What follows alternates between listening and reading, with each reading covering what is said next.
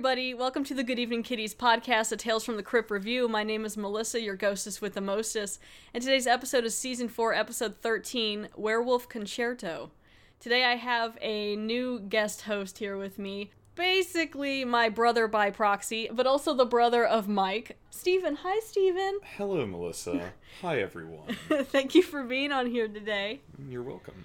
So, what is your history a little bit with Tales from the Crypt, Stephen? Oh boy. Well, that's uh, that's that's a little sorted. I I watched a lot of the uh, I've seen a lot of season one. I think uh, it's a little sketchy on there. I've seen a smattering of episodes here and there. Like I really like uh, Sin Deep. I really like uh, Yellow. Mm-hmm. Nothing, nothing too like. I wouldn't say I'm a long time fan, partially because uh, basically my family had a problem with like me watching Tales from the Crypt when I was Yeah. growing up. Bit of a funny story with my mom throwing away like the DVD she bought from like I think it was like a Dollar General or something. It was a really good price on those DVDs. That was recently. That was within like the last 10 years. that was within the uh, yeah. I think I was like uh, 18 or 19. I'm 27 now. So Yeah. that's- Because I remember, because we had to rebuy them all. We were going to Yeah. take them with It- us. it- it's so weird. I think Mike said that he was like digging through the trash looking for them. Yeah, he probably. couldn't find them. So like I'm imagining like mom sent, opening up a portal in her room and handing them directly to John Kassir as he like you know swallows them whole or something. he would probably give them back. He would find us and give it to him. yeah, he he's a nice sort. He would he would give it to people. No uh, mail order necessary. And if you guys have been hearing any meows, that's Gus. Gus decided to come grace us with his presence. Hi, Gus. Are you an undead malefactor? Oh, yes, you are. He's been in a couple episodes where he'll just randomly give his opinion. So if you can be quiet, you can hang out here. So you sit down, and be good. So yeah, that's great. Yeah, season one, a lot of people are familiar with. There's only six episodes in the first season anyway, mm-hmm. so it's yeah, a lot of people are only familiar with that, and it kind of like I'm heading into season five soon, and it's kind of tapering off. Like there's some really mm-hmm. good episodes in season five. I'm sure I'll find redeeming qualities, but it does kind of fall apart a little. Right. And season seven's um all British, like British actors and things. So There, there are a lot of uh, there are several. Uh, well, there's one very big British actor in this episode. There is, yes. We'll get into that here. Okay, so this episode, as always, John Kassir does the voice of the Crypt Keeper and Danny Elfman does the theme song. This episode was directed by Steve Perry, who also directed Parker Kane, which is a TV movie. Uh, the screenplay is by Scott Nimmerfro. This stars Timothy Dalton from movies like Hot Fuzz and TV's Penny Dreadful. Then I also left out, as Mike let me know when I watched this with him, uh, the James Bond The uh, Stuff. he was in two. Well, his uh, he's most known for like Living Daylights and License to Kill, which I consider to be the best James Bond movie of the '80s. But I mean, admittedly, there's not. That's a somewhat of a low bar. But Dalton is great. You, you say what you will about those movies, but uh, No, I mean he's definitely he's fun in Hot Fuzz. I know Oh, that, so- absolutely. He has he has like this. You, you see it in this episode. Like he's got like this this this wonderfully uh, evil charisma that he just exudes from every pore. It's great. This also has Dennis Farina from TV's Law and Order, Walter Gotell from uh, A View to Kill, Charles Fleischer, fr- uh, who's the voice of Roger Rabbit. yeah, and Benny the Cab in that movie actually. Uh, he's I think he's like a Doesn't he do? He does multiple. Does yeah he does multiple voices. Benny the Cab's in Roger Rabbit. right? Yeah. yeah. I haven't seen that movie in forever. It's uh it's a real good movie. It's something. It's something. Uh, Reginald VelJohnson from TV's Family Matters, as well as And as well as uh, Al Powell from I think his name is Al uh, from uh, the Die Hard movies, Yes. the first two. yes, he's Uh, which actually, um, I'm pretty sure that uh, Steve Perry, Steve Perry was co-producer on Die Hard 2, so that might be why he got this role in this episode. oh yeah, it It's could a be. minor role. Yeah. And Lela Rochon, Rochon from TV's The Division, and Beverly D'Angelo, who was flippin' Ellen Griswold. Which I I don't know if you've seen a lot of the vacation movies or whatever. I think I've seen one or two. It's funny because you know, again, mom was the kind of person who'd throw out you know Tales from the Crypt, but I'm watching like some of these uh, movies, like the think it was like that National Lampoon movie where he eats the yak testicles. I forget that one. hmm. It- It's like so watching all this crude stuff. Yeah, some of the. Lampoon ones are different, but like these these like I watched a lot of these. You know, you get like uh, the Christmas vacation, then you got like Mm-hmm. European vacation, Vegas vacation, and I always really like Beverly D'Angelo. She looks fabulous in this episode, as she always Oh always yeah, does. absolutely. And even in the vacation movies, I always found that like she is way too good for Chevy Chase's character. Like, Well, uh, that's that's you know you play like the you have the male protagonist of those uh, movies who's kind of the butt of a lot of jokes. Yeah. his family is usually too good for him. so. and I mean they're cute together in it, but it's just like, honey, she he's bringing you down. But yeah, so she's in this, and she's got a, a pretty big role in this. And this episode aired September 9th, 1992. And then I'll read here the info on the back of the box. You'll howl. A werewolf stalks the grounds of a resort hotel, but he's not the only creature on the prowl. that that is uh that is that is spoilers.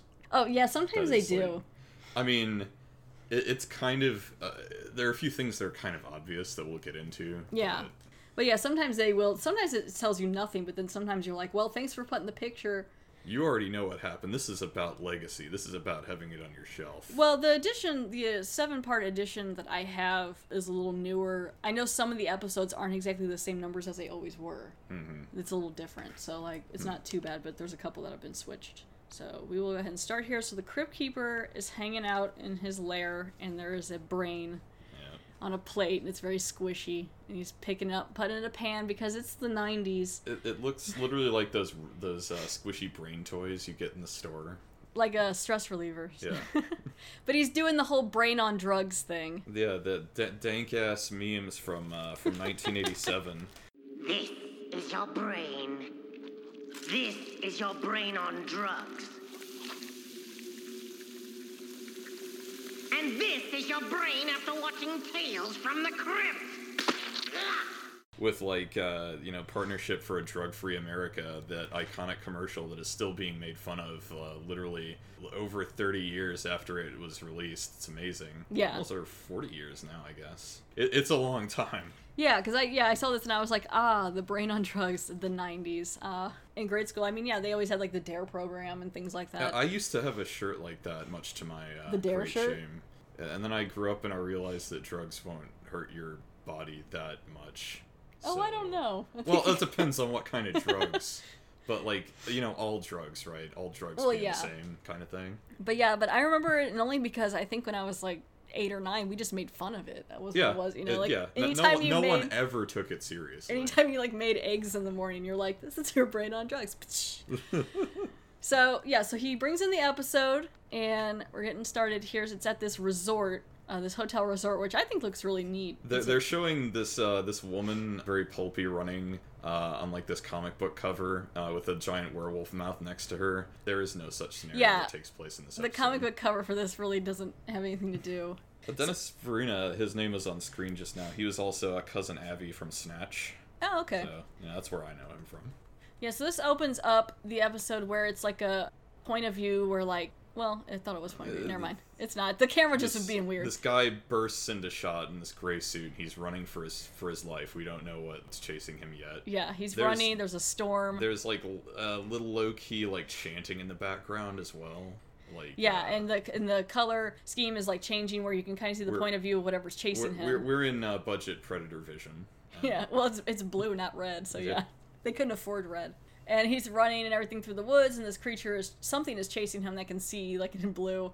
He's getting real. This guy who's running is getting all sweaty. He's tiring out. It's late at night in the woods, and so he can't tell where the guy's coming from. He's kind of like stood there, and then from behind, this werewolf jumps out.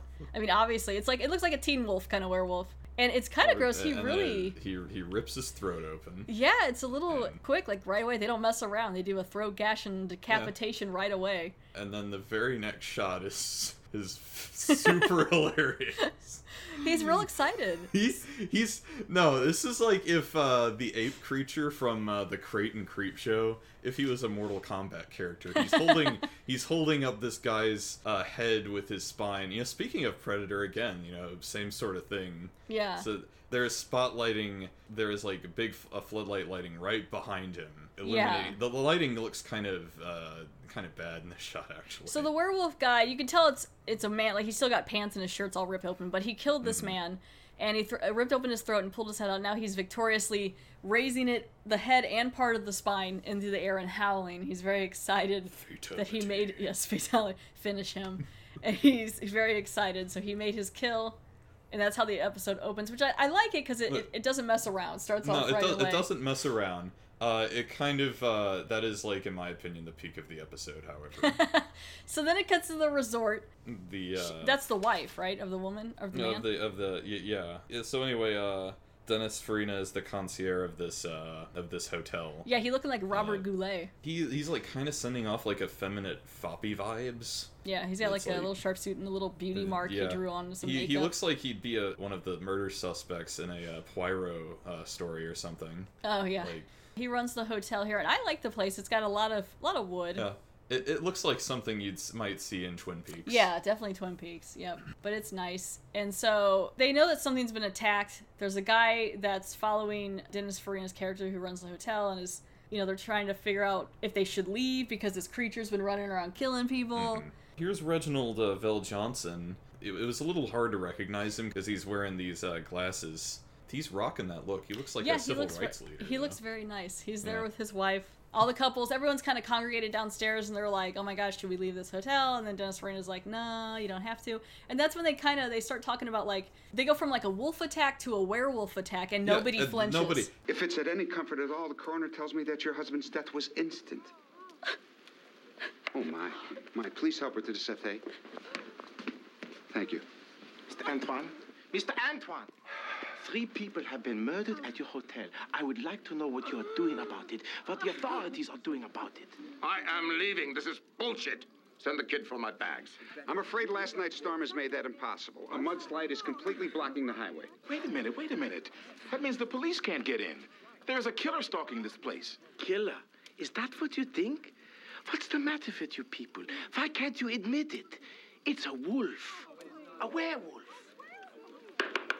All right, now, people, people, please listen to me. Now, I agree that every bit of evidence leads to only one conclusion a werewolf. And it's so blasé. It's so matter of fact. Yeah, that it's everyone like- takes it so well. It, it, no, it's like um, it- it's like a lot of Tales from the Crypt episodes. They like they're incredibly pulpy, right? They're incredibly like filled with characters who are uh, who are really exaggerated, really you know over the top Yeah, and stuff. sometimes, yeah. But but it's like usually the scenario is something that's like you know either rooted in like uh, rooted in our in our world. Like and a good example of this would probably be Sin Deep, where you know Lea Thompson, you know, right? It's Yeah. a very very pulpy character, very exaggerated, but it, it is a profession that exists in reality. You know, Yes. streetwalker, Yes. and the pawn shop owner she talks to. You know, this is very real, but the you know, the elements are folklore. Whereas this is like, uh, okay, werewolves exist, and uh, all right, all right, yeah. Uh, we we just have to deal with this now. Yeah, I do. lo- I, I still do love this. How like nobody flinches when they said werewolf. Everyone's like, okay, cool, werewolf, but then we're still in danger. And it's like, okay. Dennis Farina plays Mr. Anton. He owns the hotel, Mm-hmm. and then yeah, so they're all talking about what they need to do. There's a guy says they can, he can kill him, Mr. Um, Mr. Lokai. The uh, Like, there's a real nerdy dude that's kind of like he because he's got glasses and a yeah, bow tie. that's uh, that's Charles Fleischer's character. Okay, but he's the one who acts like he's this like this genius on this lore. Like he, he, he's the kind of guy like you'd go to to consult like the like the teenagers discover like uh you know some weird goings on in their town and they ask their one really nerdy friend he'd be that guy Yeah.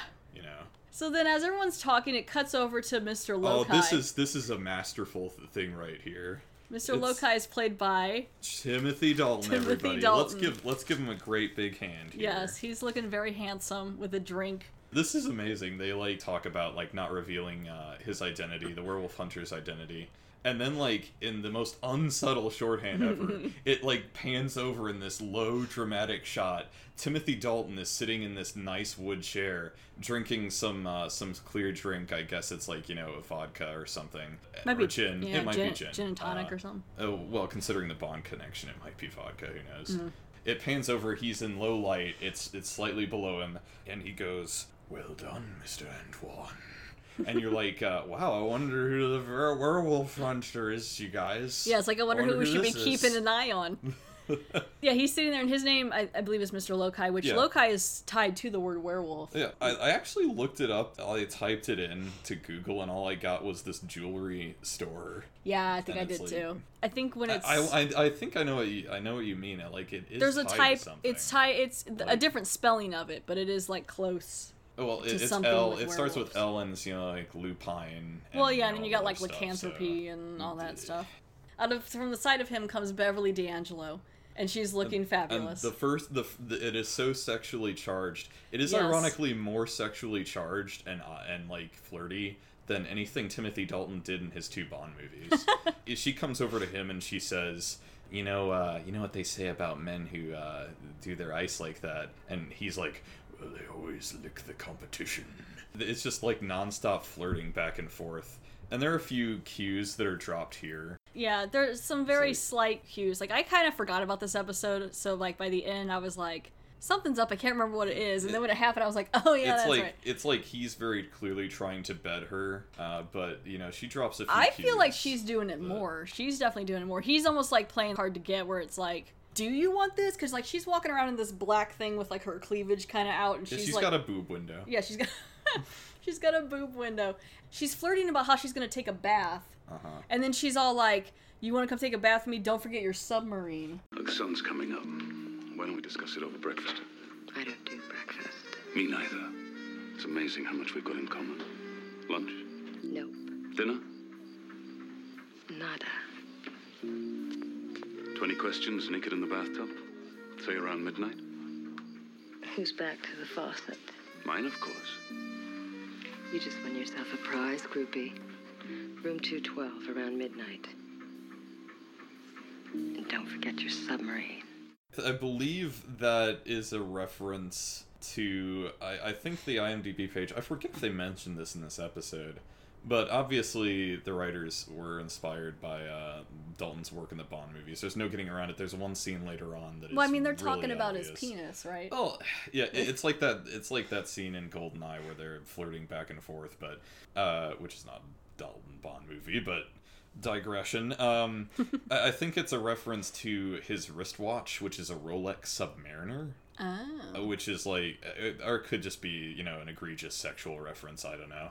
She disappears until the end of the episode, doesn't yeah, she? yeah. Like she just takes off. She's like, okay, so bath time, right? Submarine. Bath time. that means penis. P That means getting all of the infections, baby. P in the V is what I'm talking about. Okay, and then she just walks away, and he's like, yeah, I'm gonna see about that later. And he's still drinking his drink. So then he goes back around. Timothy Dalton character uh, character goes back around, and he's talking to the waiter guy. The waiter guy kind of delivers his lines somewhat awkwardly. He's a young, clueless yeah. looking man.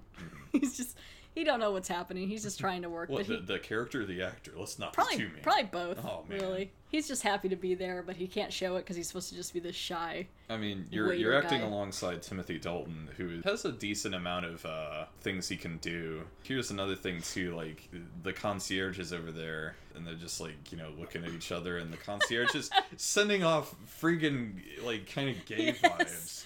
Yeah, that was Like a really random. Mr. Anton's just watching him, and he like turns and smells his own flower on his lapel. Like, mm, Yeah, hey, I like what I see. it- In case that bath time doesn't work out with that woman, you want to come I, see me? I didn't think of it that way. Like- if they had leaned into that, that might have made the episode slightly better. So the next morning, he comes in. Timothy Dalton comes into the dining room at this cute little Yeah, I'm imagining Agent Cooper sitting back here with some damn fine coffee. Yeah, this place is is huge. It's really cool. It's a lot of wood. Mm-hmm. Everything's wood. Everything is wood now. Everything actually. is wood. Yeah. The food is wood. Just everything is wood. the, uh, the the acting from the side characters is wood.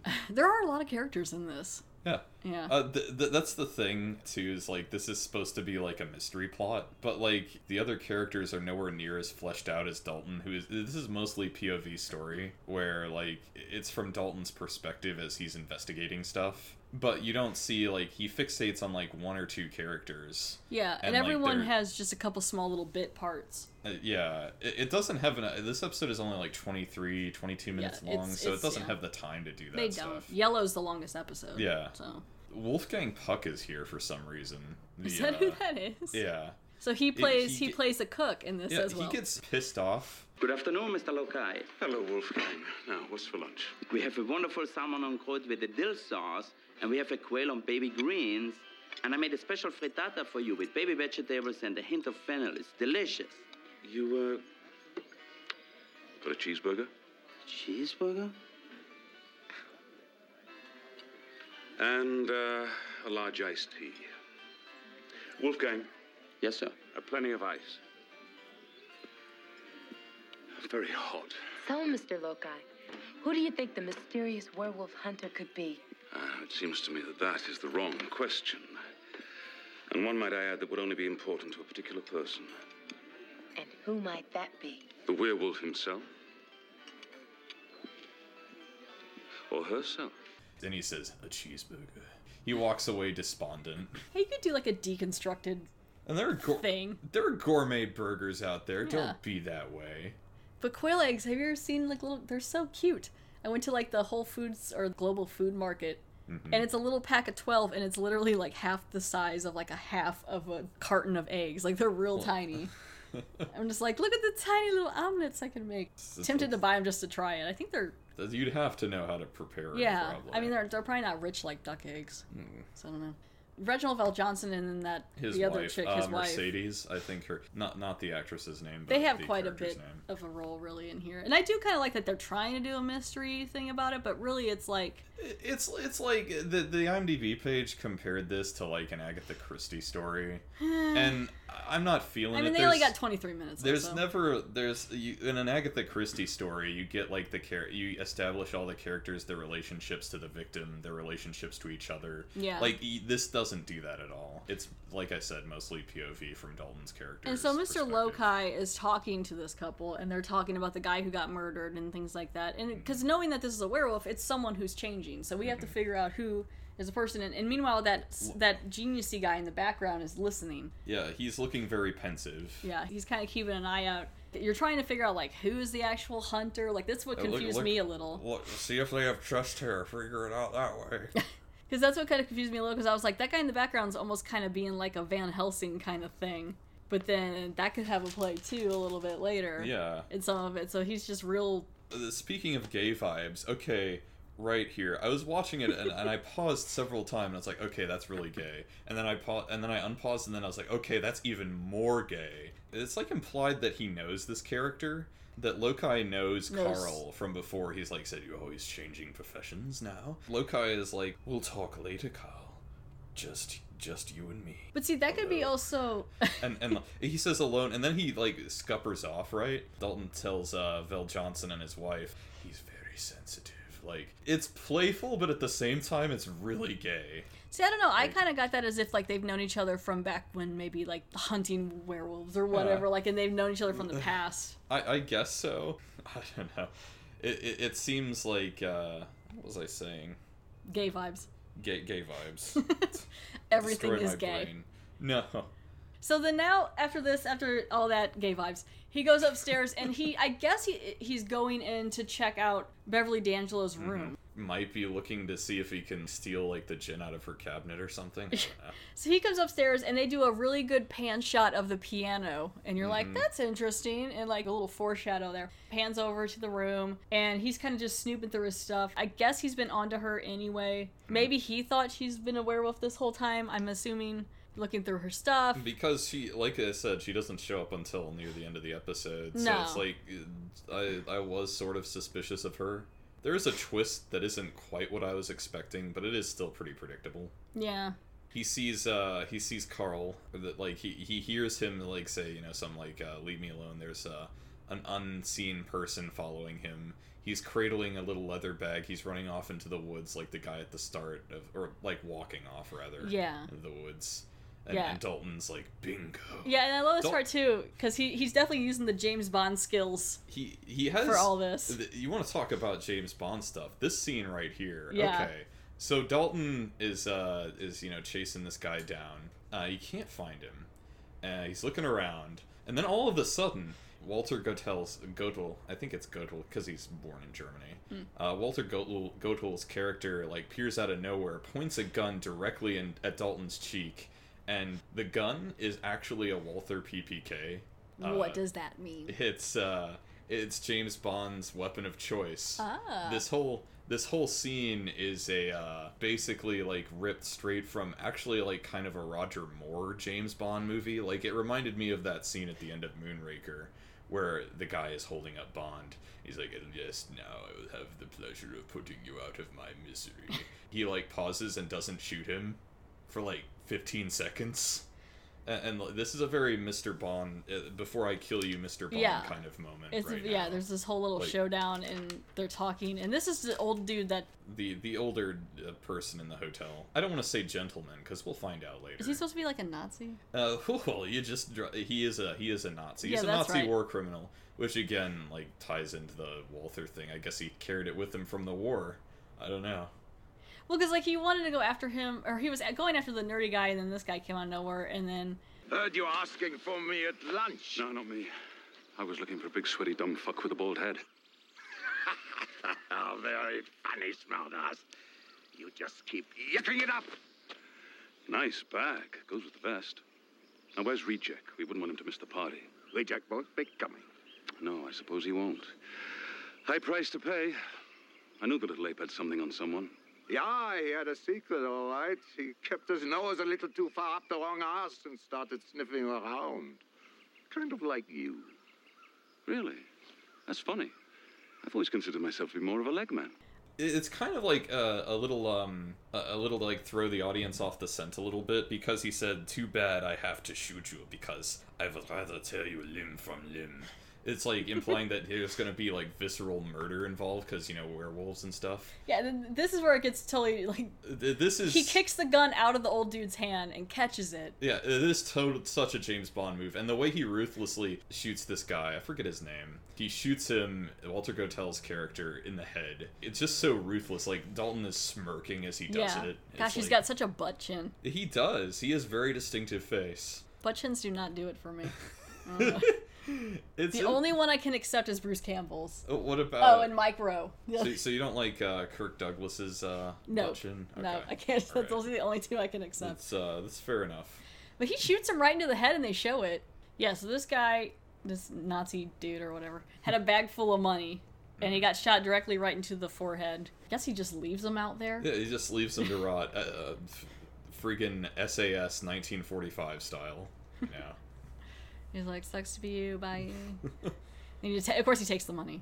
Uh, Of course. I mean, why not? And so they come back and everyone's talking about it. And I think, I was going to say, I noticed that Reginald VelJohnson, I was like, Carl Winslow looking smooth in these sunglasses. Yeah. He's out there looking sharp. He is the best dressed man in Yes. this episode. And I'm glad because he doesn't always get to look his best Right. in certain roles. So I'm like, good for you.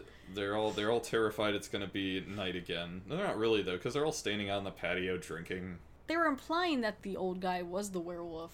Yeah. Yeah, and so I'm like, no, I think they confused werewolf with Nazi. I think they were like, well, that, that's the scene right here where Yeah. he had mentioned to the waiter earlier. You know, if any how anything, however trivial, if you this place gets called, if it gets faxed, whatever, you know, tell me. The guy, the nerdy guy who in the earlier scene, it's implied that uh, Gotell's character kills him. I guess. Because he has the same bag that he picked up and everything, and we don't see him again. yeah. So they're But- implying that Gotell is, is the werewolf. Yeah, the the waiter says to him like he says to Dalton's character that he sent ahead like a message to people like uh, with evidence that this guy was a was a Nazi war criminal. And Dalton freaks out. He grabs the guy and he's like, "What do you mean?" And he's like, "Oh, how could I have been so stupid?" And it's like, uh, you know, he thought he was uh, he thought he was a werewolf, not a Nazi. Yeah. Easy mistake It's to make. it's I easy to get those words confused. werewolf, Nazi.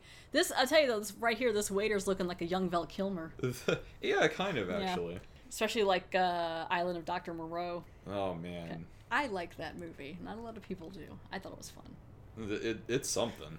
I mean, come on, Marlon Brando's a hot mess in that movie. It's, it's such a good time. R.I.P. So yeah, so yeah, he's holding on to the waiter's clothes and he's upset, and his eyes are starting to, to get all over the place. He's like, "Oh my gosh, I was it- wrong." It, it dramatically zooms in on Dalton's face as Yeah. he just like has the the most the, the most angry ang- angry pensiveness is something that Dalton is really good at. So now it's nighttime again. So it's the next night, It's a full moon. of course.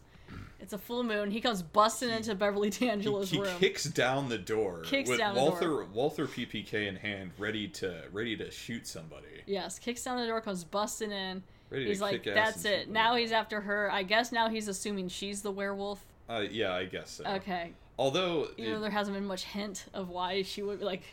I guess getting into it, like uh, we're getting very near the uh, point of Oh, don't reveal. don't blow it yet. Uh, Really? I won't. I won't blow it yet.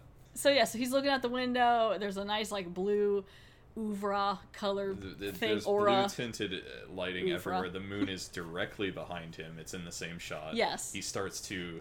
He starts to feel, feel ki- funny. yeah. Oh, maybe he drank uh, too many uh, too many vodka martinis. That'll show you they should be made with gin, but whatever.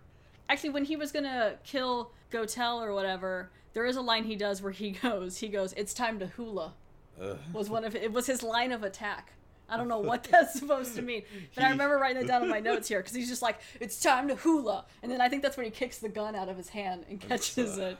So he's starting to, to feel kind of ill and he's transforming. And that's what I like about werewolf movies and things that when the transformation scenes are done well, it's great. And I think this one was done pretty well. I, th- I I thought it was the in between uh, the in between werewolf form is pretty fun. yeah. I uh, think it, when it's done where it looks like it's, I mean, sometimes it just looks so painful He, and. you look look at that. You'd hardly like know it was Dalton. Yeah, Like, he totally doesn't look like. he looks like he looks like he's half elf.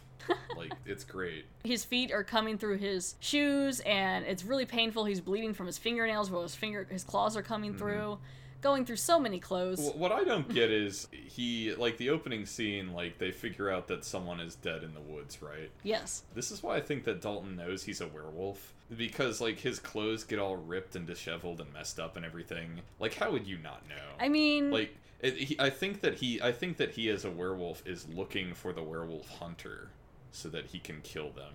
i mean that's one way to think of it because yeah at first i was Uh, like unless he's in extreme denial. well i was like it could be a couple things it could be he doesn't know he's a werewolf and he's looking for the werewolf hunter which is a good good idea and he just wakes up either with his clothes intact the next day or just naked and because of he has a re- They did- self-regenerating Yes. clothes. that well and notice he drinks maybe he thinks he gets so blitzed that he wakes up naked the next day But in the I- middle of nowhere I don't get is like it's what is like the the statute of limitations on this werewolf thing? Because he comes back to the hotel. Did he murder that guy in the same night, or is it the next night? It's the next night because is it's a it the night nights. immediately after? Yeah. Like here is at the in that wooden chair and he's drinking, and everybody's talking about what they're gonna do about the werewolf, Yeah. right? So like I was wondering if that was in the same night because if it was in the same night, then that wouldn't make any sense. But the Yeah, I don't think so. I think because uh, you can have a full moon for a couple nights. I think. Yeah. So like it's every night he would change. So he probably thinks like once a month I go on this drunken binge and I wake up naked in the middle that's of the woods. that's another interpretation, I guess you could. or take from it. I kind of like the idea though that he knows he's a werewolf and now he's been looking for the werewolf hunter and he thinks it's her, which makes more sense Mm-hmm. because what we're gonna find out as he's changing and he's running around and he's grabbing onto things Th- and he's this this scene gets messed up. yeah he's grabbing on the things and he's pushing things off. He's mad. He's turning into the werewolf. I'm surprised he's as composed as he could, but I guess like you know they're like, don't trash the set too much, Timothy. so then he picks up like I guess her like nightgown or whatever or sheets. I guess and he's smelling it He's, he's, gonna sniffing hunt. it. This yeah. is like werewolf panty raid. yeah. He's like, well, maybe now he can tell maybe that she's a werewolf thing. I don't know. So the maid is unfortunately in this room as well, not hearing his screams not- of changing. She is very hard of hearing. You give her a break. I was like, poor she, maid. she's directly outside the room, and she doesn't. okay, I thought like, she was in the room. She's outside the room. Yeah, she's directly outside the room, but even still, Dalton was making a shitload of noise. Yeah, and so he Like, grabs her and he's like biting on her and pulling her around. It, it looks like a rape scene. yeah, it looks like he's yeah. He's, It, it's like when I was watching this, her. I was like, is he gonna screw her, or what is going on here? a little bit of both. I guess this is just you know his predatory instinct taken to its logical extreme. And then he throws her- Extreme. Yeah, he throws her into the piano, which is fun. It's, uh, it's very unpleasant. Yeah. He hits her multiple times. Multiple times, and they show it. Her smashing, his smashing her face into She's this leaving piano. a squishy, uh, squishy lump on the uh, piano keys. There. Yeah, so there's he's smashing her face into these piano keys, and I were they making sound? Because I don't think they were. Uh, they weren't. Uh, I tried listening. It didn't sound like they were making. sound. yeah, because I think that's right when I was like, yeah, because when I saw that, when I heard that, I was like, wait a minute, what's up with this piano? Because I had forgotten the ending, and I was Mm-hmm. like, this piano don't really play. He didn't really, I don't think, think about it. He was too busy smashing her face. That's in. right. I, I was. That makes sense. Okay. Yeah. So. So you're like, oh, something's up with this piano. It's not acting right. And so that's when he, okay, yeah, he does hear it. So he's like, that's weird. This piano didn't play a, a C, you know, like I was hoping. And so Mm-hmm. he picks it up, and you see that the inside of the piano is a coffin. And it's got, you know, the The, uh, soil from your the soil land from your people, yes. And it's got a pillow because she she is fancy. She needs a pillow because Mm-hmm. Beverly D'Angelo is a vampire. She says, like, she says, "Oh, the shock horror."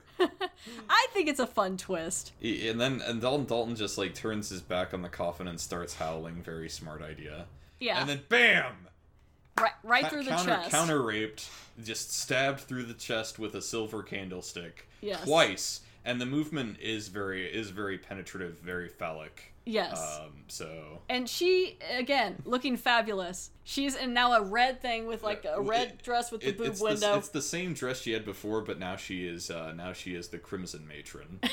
But she's got like a nice necklace now in it. And she like licks the blood off the candlestick, like, that's right. And then, she calls the coffin her tour bus. I think. that's Like, awesome. Uh, from what I remember, I saw the episode a few days ago. So. But yeah, I really enjoyed. She looked like I said, she looks fabulous because she's a vampire. So she's a vampire and she's after him, which is for Tales from the Crypt. This is not the first time this has happened. There's another episode that is also one of my other I really enjoy. Uh, season two, episode 18, The Secret, where it's a little boy who he finds out later he is a werewolf, and a family of vampires adopts him. I think I vaguely remember that. Was that in a mansion? Yes, Okay, then I vaguely remember that. but the that. tables are turned. He kills them in that one. Ooh, yeah, So, I, I remember that yeah. episode now. Because there's that fun line where he's like, "Now I know what I am." He's like, "I'm a werewolf and I have a appetite for vampires," and he just like jumps at him. And they're like, It's "Okay." a, a very uh, Shadow over Innsmouth ending. that Yes. And so yeah, so now you find out, yeah, like I said, she's a vampire. She's sitting down here while he's dying because he had a candlestick through his chest, and he's turning back to who he was. And she's like licking the blood and being all like, "That's right." Didn't expect you till midnight, groupie. Lucky for me, I'm an early riser. You loopies are so easy. You stomp around, sticking your chest out like you haven't got a brain in your head. Uh, maybe it's better that way.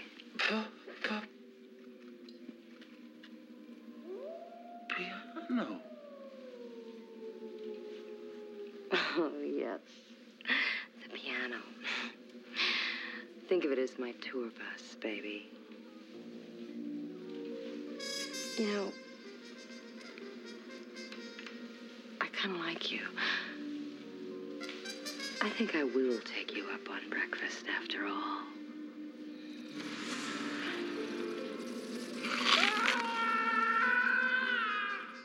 Now, is she normally a werewolf killer, or is it just because he's in the way of her? I think she, I think she wouldn't have killed him if he had just stayed in his lane. Yeah, I think she's like, you know what? Or, or she might be a, a, a werewolf hunter because she said like something like you lupus are always so easy. Uh, Yeah. And then like she says like I think I might take you up on breakfast after all, and then she Yeah. bars her fangs and cuts away. So I guess she does Um, turn him down for the thing. It still seemed like she was real flirty, but maybe she was just kind of like, "No, I don't want to," but Uh, or you, or you could be like she wanted to drain him or something. I don't know. Uh, how how healthy is werewolf blood for vampires? We need to.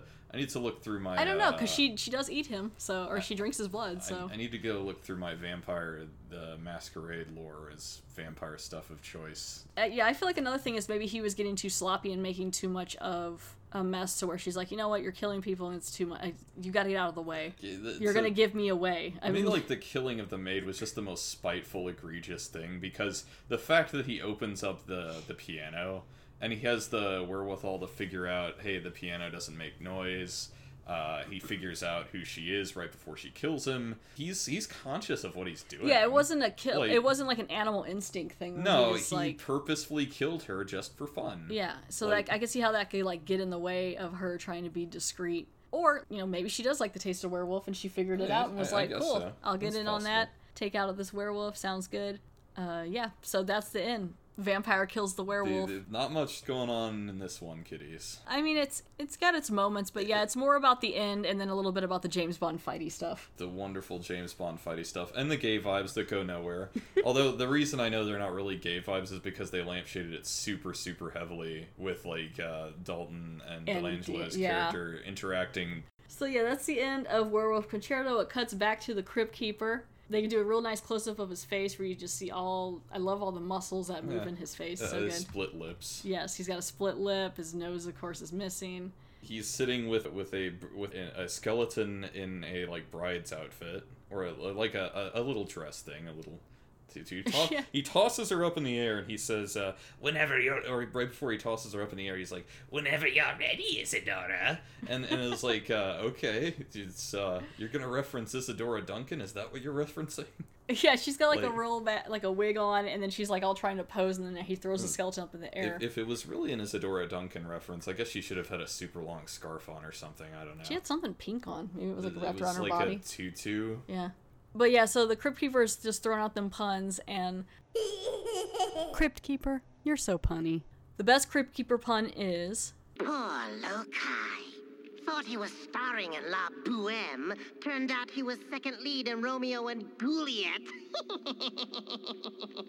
But yeah, so that's the end of season four, episode 13, Werewolf Concerto. There is some IMDb trivia. It reunites Bond actors Timothy Dalton and Walter Gotell, who played Bond and General Goggle. In General Gogol. Gogol, I don't know. In The Living Daylights from 1987, they shared no scenes in that film due to him being in poor health. Gotell. Here they are, hero and adversary. Dalton's character is not a hero. You gotta be kidding me.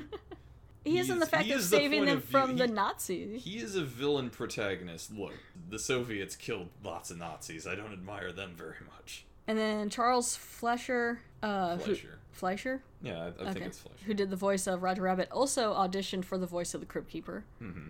Uh, he has uh, he has a good variety of voices he can do, so he probably could have done it. Yeah. Uh, I know there's no, but but nothing like John Kassir Kassir. is, Kassir is iconic, so you know I'm happy it turned out the way it did.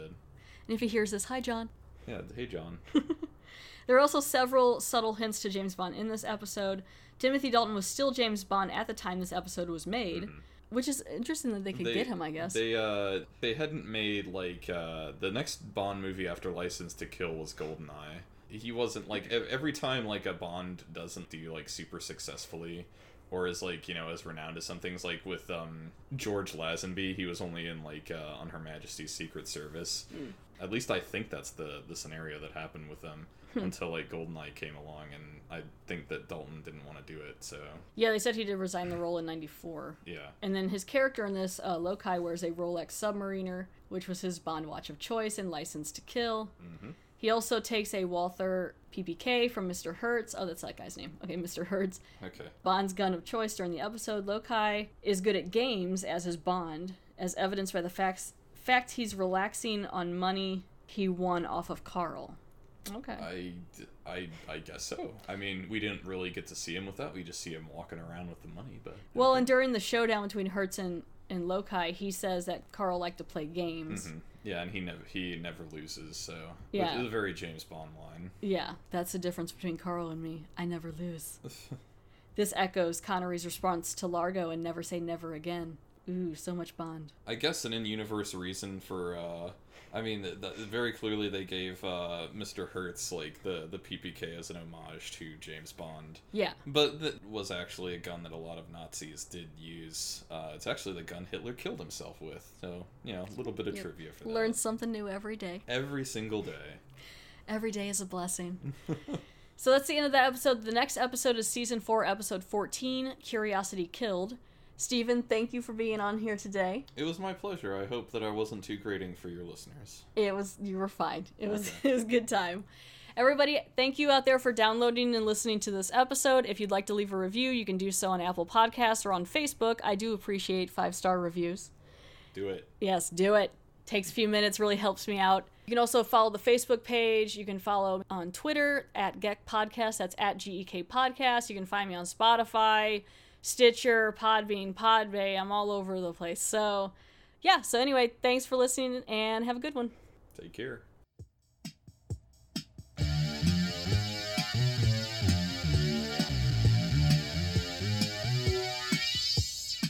I just had quite a scare.